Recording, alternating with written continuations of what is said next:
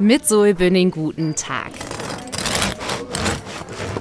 Hm, es geht doch nichts über ein frisch gebackenes Brot. Das zu kriegen wird für die Menschen im Odenwald aber immer schwieriger. Immer mehr Bäckereibetriebe schließen oder werden von großen Filialen übernommen. Hier in Erbach im Café Brutal gibt es aber noch richtig gutes selbstgebackenes Sauerteigbrot. Die beiden Besitzer machen aber einiges anders. Also wir sind keine klassische Bäckerei. Wir haben mega Kaffee, von Frankfurter Restaurant ähm, und haben wir auch noch Wein dazu. Ja, Pascal und Julia Bellut verstehen ihr Café als eine Art Deli, also ein Feinkostgeschäft mit integriertem Imbiss. Es sieht richtig schick aus hier. Der Laden könnte auch ein hippes Café aus der Frankfurter Innenstadt sein. Zu kaufen gibt es neben Weinflaschen und Kaffeeart aber eben auch noch echte handgemachte Brötchen, Teigwaren und Brot. Und dieses Konzept kommt bei den Kunden in Erbach wahnsinnig gut an. Ich glaube, man hört es, der Laden hinter mir ist rappelvoll.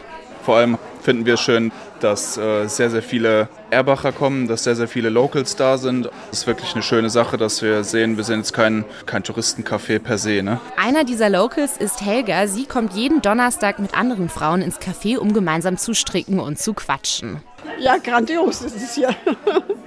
Ganz liebe Leute, bester Kuchen, bestes Brot, immer freundlich große Bereicherung für Erbach. Ja, die Nachfrage ist da. Trotzdem schließen nach und nach die Cafés und Bäckereien im Odenwald. Harald Buschmann, Geschäftsleiter der Bäckereiinnung im Odenwaldkreis, erzählt mir am Telefon, woran das liegt. Vor allem fehlt es wohl an Nachwuchs. Viele der Traditionsbäckereien finden einfach keine Nachfolger mehr, so Buschmann. Ja, wer will auch schon nachts um 3 Uhr mit der Arbeit beginnen?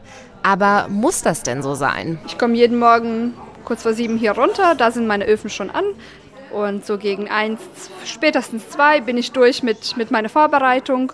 Und äh, genau, danach bin ich Unterstützung hier für den Pascal hier vorne. Julia und Pascal haben ihre Öffnungszeiten an das Kaufverhalten ihrer Kunden angepasst. Donnerstag bis Montag haben sie von 9 bis 18 Uhr geöffnet. Schnell nach dem Feierabend noch ein Brot mitnehmen ist da also gar kein Problem mehr. So, und ich hole mir jetzt auch mein Feierabendbrot. Das war Zoe Bünning aus Erbach.